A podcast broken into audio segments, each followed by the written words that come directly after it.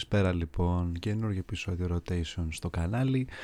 Το είχα υποσχεθεί πριν από κάποιες μέρες ότι θα ασχοληθούμε με μπάσκετ αυτή την εβδομάδα. Πέμπτη λοιπόν, ε, έχει ολοκληρωθεί το τελευταίο μάτς της σεζόν στην regular βασικά σεζόν της Ευρωλίγκας με τον Παναθηναϊκό να χάνει αξιοπρεπέστατα μια καλή εμφάνιση στη Ρωσία και να αποχαιρετά και επίσημα την ε, διοργάνωση ε, όντας μια πολύ κακή χρονιά για το Τριφύλι όπως και για τον Ολυμπιακό ο Παναθηναϊκός τερματίζει στην 16η θέση παρακαλώ πάρα πολύ του πίνακα στη βαθμολογία και ο Ολυμπιακός στην 16η στην 12η συγγνώμη θέση με 16 νίκες. Ο Ολυμπιακός και 11 ο Παναθηναϊκός. Το θέμα μας όμως σήμερα είναι διαφορετικό. Το θέμα μας είναι οι top 8 ομάδες της ε, EuroLeague το Final 8 που ήθελα να το προωθήσουν με κάποιον τρόπο. Τέλος πάντων, πώς θα φτάσουμε στα ζευγάρια των 8, πώς έχουν διαμορφωθεί βασικά μέχρι στιγμής και ποιους βλέπω εγώ ως ε, υποψήφιους που θα μπουν στο Final Four και εκείνοι που θα αλλάξουν και πάρα πολλά πράγματα. Θα το δούμε ε, όλοι μαζί τώρα και θα το αναλύσουμε για μια περίπτωση ενός ε, πρωταθλήματος φέτος το οποίο, όπως είπα και στην αρχή, δεν άφησε τις καλύτερες εντυπώσεις σε ελληνικές ομάδες. Ε, ίσως ο Παναθηναϊκός να ήξερε εξ αρχής τους στόχους του το πώς θα πάει η χρονιά. Ο Ολυμπιακός διεκδίκησε την είσοδό του όσο μπόρεσε για τους 8 μήπως και βρεθεί ε, στους ε, top 8 της διοργάνωσης για να οδηγηθεί στο Final Four της κολονίας δεν έκατσε η κατάσταση φέτος. Εντάξει ε, μια χρονιά είναι θα περάσει όπως πέρασαν οι άλλες ε, τόσες. Το format λοιπόν τώρα έχει αυτό το οποίο ξέρουμε και αγαπάμε τα τελευταία χρόνια τα, τη σειρά του best of 5 δηλαδή η καλύτερη ομάδα στα 5 μάτς θα προκριθεί στο Final Four. Έχουμε την Barcelona, την Τζεσεκά, την Ανατολού Εφές, την Αρμάνι Μιλάνο, την Bayern, τη Real, τη Fener και τη Zenit έκπληξη θεωρώ με βάση ε, τα, τα στοιχεία που είδαμε το μπάσκετ που έπαιξε το πάρα πολύ ωραίο κατ' εμέ είναι η απουσία της Μπασκόνια η πρωταθλήτρια Ισπανίας πέρσι η οποία είχε θεωρώ την καλύτερη επίθεση στο ανοιχτό γήπεδο. Ε, το βιώσαν πάρα πολύ καλά και οι ελληνικές ομάδες. Αυτό και πέσαν πολλές φορές στην παγίδα. Έκπληξη θεωρώ επίσης ότι είναι και η είσοδος της Bayern. Κανείς δεν περίμενε ότι η ομάδα του Τριγκέρι θα είναι στην πέμπτη θέση κιόλας, πάνω από Real Fener και τώρα από Zenit, εντάξει, δεν μπορώ να κρίνω και πάρα πολλά πράγματα από αυτό γιατί όλες οι ομάδες αυτές έχουν από 20 νίκες πλην της Bayern που έχει μια νίκη παραπάνω. Πάμε λοιπόν να δούμε το πρώτο ζευγάρι το οποίο είναι το Barcelona Zenit. Οι Καταλανοί δαπανίσανε πάρα πολλά λεφτά για παίκτες, προπονητές, πολύ καλές κινήσεις, ένα γεμάτο ρόστερ και με την είσοδο και του Νίκ Καλάθη μέσα, ο οποίος ε, προσφέρει πολλά πράγματα στην ομάδα, έρχονται απέναντι σε μια Ζενίτη η οποία είναι ε, έκπληξη και αυτή θα μπορούσε να πει κάποιος με βάση τα που έχουμε δει φέτος, με βάση βασικά και την απόδοση που έδωσε ο Ολυμπιακός, η Μακάμπη και ο Παναθηναϊκός που ήταν παραδοσιακά στα top 8 των προηγούμενων ε, χρόνων η Zenit έρχεται σφίνα στην 8η θέση για να ε, πάρει και μία δόση στο TST ε, Final 8 δεν θεωρώ ότι έχει κάποια ελπίδα απέναντι στην καταλληνική ομάδα η οποία ε, βάζει πλώρη για το τρόπεο. Είναι πολλά χρόνια μακριά η Μπαρτσελώνα από το τρόπεο. Πάει μια δεκαετία και βάλε πλέον από το τελευταίο Final Four που κατακτήσαν το 2010 στο Παρίσι απέναντι στον Ολυμπιακό σε ένα τελικό που ε, η ομάδα από την Καταλωνία κατάφερε και επικράτησε με τους ερυθρόλευκους. Το γεγονός ότι η Zenit δεν θεωρώ ότι έχει τις ε, μονάδες και το ρόστερ να ανταπεξέλθει. Έχει έναν πάρα πολύ καλό προπονητή, τον Τσάβι Πασκουάλ, και θα παλέψει το μάτς ε, όσο μπορεί ο Ισπανός και γνωρίζει και την ομάδα. Αλλά από τότε που έχει αποχωρήσει έχουν αλλάξει πάρα πολλά στον σύλλογο. Οπότε έχετε απέναντι στην πρώην του ομάδα και το κλίμα είναι βαρύ θεωρώ ότι με βάση και τα αποτελέσματα που είδαμε, το ότι είναι μοιρασμένες οι νίκες, μία και μία στη regular season, θεωρώ ότι με ένα ε, 3-1 η Μπαρσελώνα, ε, δεν θέλω να πω 3-0, θα πω όμως 3-1 για να δώσω και μία ελπίδα. Δεν, δεν μιλάω για break, μιλάω για νίκη μέσα στην Αγία Πετρούπολη για τους Ρώσους και στο τέταρτο παιχνίδι θα καθαρίσει η ομάδα του Σαρούνας για Σικεβίτσιους την υπόθεση πρόκριση και δρόμος προς την κολονία ανοιχτός. Επόμενο ζευγάρι. Τσεσεκά Μόσχας με Φενέρμπαχτσε. Τι να πούμε για αυτό το ζευγάρι; Η Τσεσεκά το περιμέναμε εξ αρχής ότι θα είναι μία εκ των δύο, τριών που θα διεκδικήσουν την πρωτιά. Σοκαριστικός τραυματισμός του Μιλουτινόφ δεν άφησε και πάρα πολλά περιθώρια. Έχει κορμό μεγάλο η Τσέσεκα τα προηγούμενα χρόνια. Είχε μια ορολογιακή βόμβα ο Ιτούδης που έπρεπε να διαχειριστεί την ανάρμοστη για πολλούς στη Ρωσία συμπεριφορά του Mike James. Ίσως ο μοναδικός παίχτης εκεί μέσα που όταν η μπάλα ζυγίζει 100 κιλά να μπορεί να τη σηκώσει, να οπλίσει και να εκτελέσει τον αντίπαλο. Ένας χαρισματικότατος σκόρερ τον μάθαμε και από την Ελλάδα από το πέρασμα του στον Παναθηναϊκό, τα φοβερά του χρόνια σε Βιτόρια, τότε δηλαδή ε, Λαμποράλ ή αλλιώς σήμερα Μπασκόνια και Αρμάνι Μιλάνο. Θεωρώ ότι τώρα που βλέπει και ο Τζίμς και υποτίθεται ότι ο coach Τούδης έχει βρει την ησυχία του στον πάγκο θα μπορέσει να διαχειριστεί το μάτσα απέναντι σε μια Φενέρμπαχτσε η οποία δεν ήταν πάρα πολύ καλή αυτή τη χρονιά. Έκανε πάρα πολλές αναποδιές, ψαχνόταν όλη τη χρονιά, μπήκε σφίνα στα play-off τελευταίες στροφές έδειξε χαρακτήρα. Δεν πιστεύω ότι είναι η χρονιά της φέτος, δεν πιστεύω ότι μπορεί να κάνει πάρα πολλά πράγματα. Θα ήταν βαρύ να έλεγα ότι το σκορ θα πάει σε σκούπα, αλλά το 3-0 πιστεύω ότι είναι πολύ κοντά εδώ. Σημειώστε λοιπόν ότι Τσέσεκα Ζενίτ, ε, Τσέσεκα Φενέρ, συγγνώμη, οδεύει προς σκούπα και 3-0 για τους Τούρκους οι οποίοι δεν πιστεύω ότι μπορούν να κυνηγήσουν την ε, ρωσική αρκούδα.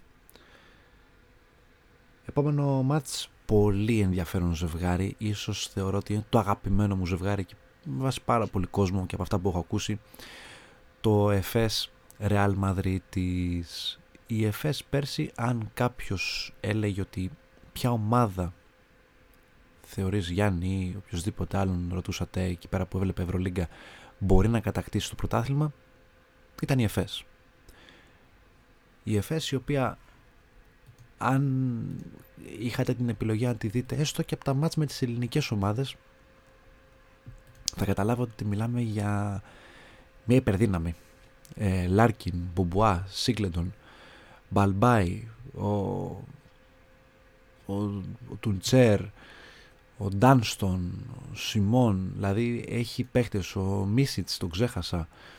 Έχει πάρα πολύ μεγάλη ε, πληθώρα επιλογών ο Αταμάν, έχει τον Πλάις, έχει και δεν έχει και θα, θα βρίσκει συνέχεια παίχτες να καλύπτουν τα κενά που μπορούν να παρουσιαστούν στην ΕΦΕΣ που δύσκολα, γιατί έχει βρει τρομερό ρυθμό, απέναντι σε μια Ρεάλ η οποία πάει τρένο στο Ισπανικό πρωτάθλημα, αλλά στην Ευρωλίγκα μας τα χαλάει. Εδώ η ομάδα του Πάμπλο Λάσο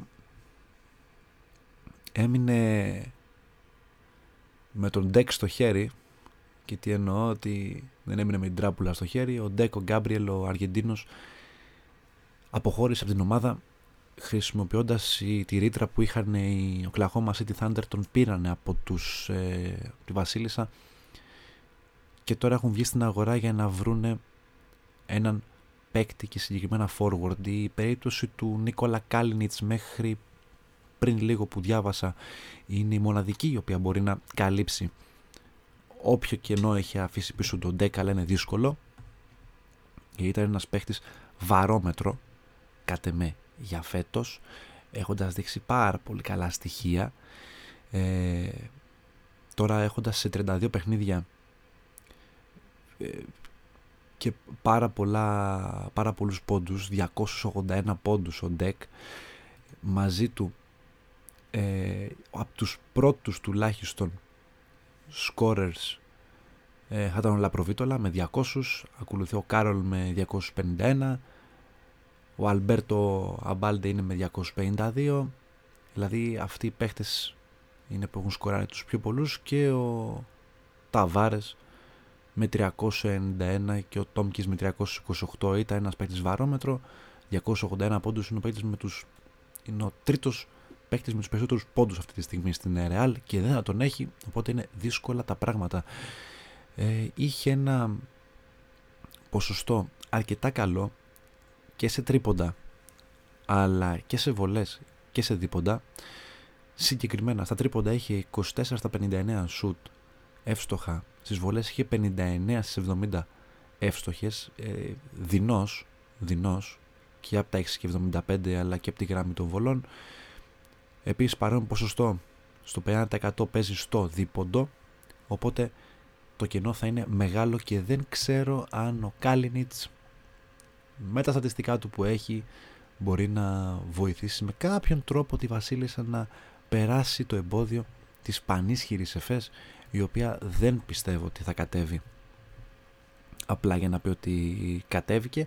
Βέβαια να πούμε ότι ο Κάλινιτς σε σχέση με αυτά τα οποία έχουμε δει από και τα ποσοστά του έχοντας 352 πόντους στην Ευρωλίγκα ε, φέτος με 107 στα 177 δίποντα και 21 τρίποντα στα 63 δεν θεωρώ ότι είναι κακά τα στατιστικά του αλλά θεωρώ ότι ο Ντεκ ε, που φεύγει για την Οκλαχώμα αφήνει ένα τεράστιο κοινό και ο Λάσο πρέπει να διαχειριστεί τα πάντα ακόμα και το rotation που θα κάνει στην ομάδα. Και σε αυτό το match βλέπω ότι η ΕΦΕΣ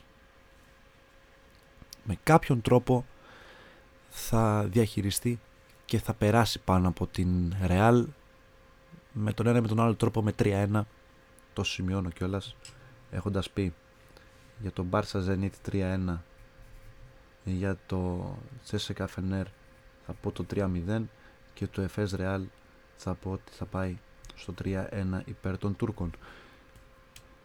Είναι μια περίπτωση που πάρα πολύ θα μπορούσατε να μου πείτε ότι κάνω λάθος για τη συγκεκριμένη τουλάχιστον το συγκεκριμένο ζευγάρι.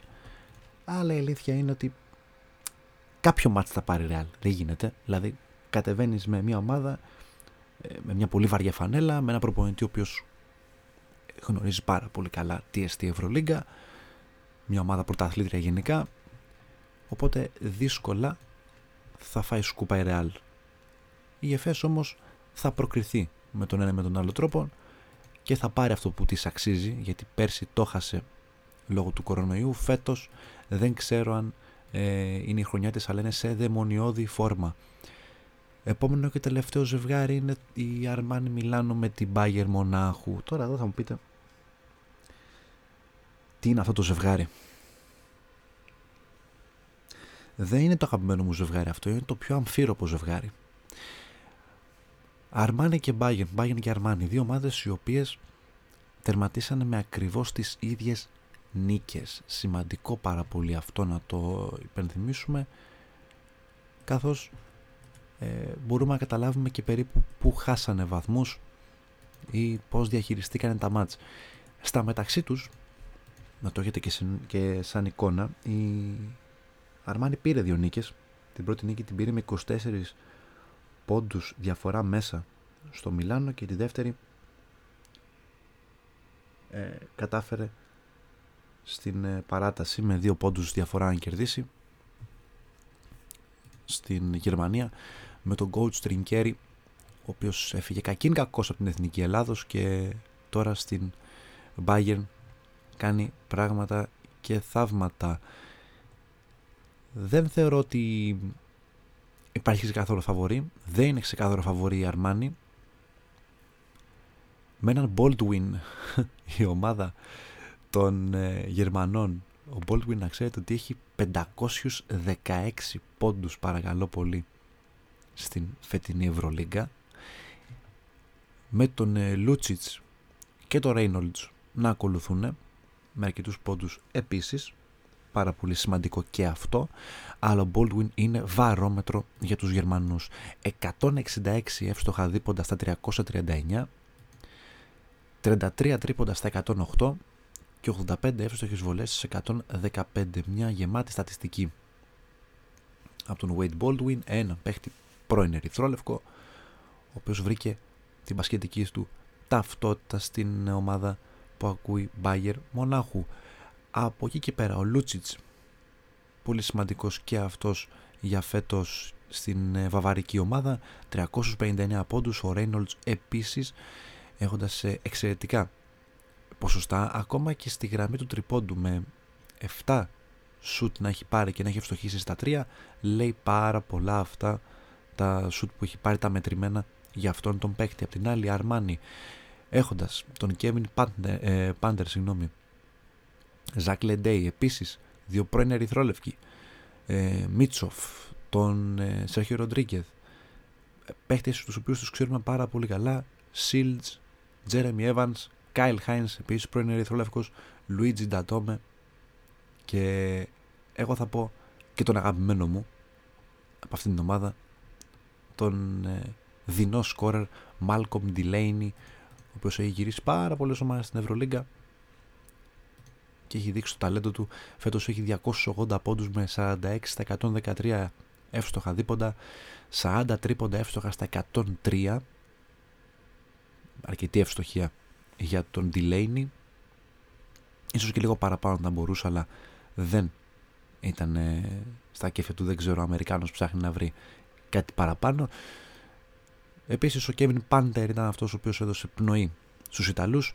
434 πόντους στα 28 παιχνίδια που έπαιξε με 89 στα 168 εύστοχα δίποντα 57 στα 142 τρίποντα και 85 εύστοχες βολές στις 96. Δεν αστοχεί με τίποτα στις βολές ο Σέρχιο όπως ε, και ο Κέβιν Πάντερ όπου είναι δύο πολύ εύστοχοι παίχτες και από τη γράμμη της φιλανθρωπίας αλλά και από το τρίποντο. 10 λιγότερα εύστοχα τρίποδα ο Τσάτσο της ε, Μιλάνο σε σχέση με τον Κέβιν Πάντερ 57 είπαμε ο Πάντερ 47 ο Σέρχιο Ροντρίγκες με παρόμοια ε, τρίποντα να έχουν πάρει. 142-140 αντίστοιχα. Σε αυτό το ζευγάρι θα πω κάτι βαρύ και όσοι θέλετε το ακολουθείτε. Θεωρώ ότι θα περάσει η Bayern. Θεωρώ ότι ο coach Τριγκέρι κάτι θα βρει κάπως με κάποιον τρόπο και θα χτυπήσει την αντίπαλη ομάδα του Έτορε Μεσίνα ενός coach ο οποίος τα προηγούμενα χρόνια πασίγνωστος για τα αποτελέσματα που έχει πάρει και τα τρόπαια με Τσεσεκά τότε τις χρυσές εποχές με τον Θοδωρή Παπαλουκά θεωρώ πως αν το χειριστεί σωστά ο Τρινκέρι θα περάσει από την πολύ σφιχτή ομάδα που ακούει στο όνομα Μιλάνο, μια αμφίροπη σειρά η οποία θα τελειώσει στα 5 παιχνίδια και 2-3 θα υπερισχύσει η Μπάγερ Μονάχου. Αυτό θα σας πω εγώ ότι είναι το τελευταίο ζευγάρι αυτό το πιο δύσκολο αυτό το οποίο δεν μπαίνει αμφιβολία ότι θα είναι μπορεί να πάει και στα 5 μάτς δεν το αποκλείω με τίποτα γιατί η ιστορία έχει δείξει ότι σε κάτι τέτοια παιχνίδια η διάρκεια των παικτών και όχι απαραίτητα ε, το πόσους stars έχεις και τι θα γίνει σε κάθε σειρά. Δηλαδή ο Παναθηναϊκός θα φέρω ένα παράδειγμα όπως και ο Ολυμπιακός έχουν κερδίσει το πρώτο μάτς της σειράς του top 8 με 30 και 35 πόντους. Και μετά δεχτήκαν τρεις ήττες στο κεφάλι και μία εκτός διοργάνωσης. Οπότε αυτό που θέλεις είναι διάρκεια σε όλα τα παιχνίδια με νίκη έστω και με έναν πόντο. Τίποτα παραπάνω, τίποτα λιγότερο. Αυτό χρειάζεται κάθε ομάδα και αυτό πρέπει να διεκδικήσουν και να το ξανασυζητήσουμε όταν έρθει η ώρα του Final Four. Αυτά για την Ευρωλίγκα, αυτά από το σημερινό rotation. Ήμουν ο Γιάννης Ροζής, τα λέμε την επόμενη Τρίτη με άλλο θέμα το οποίο θα το αναλύσουμε στα social media. Καλή συνέχεια σε όλους.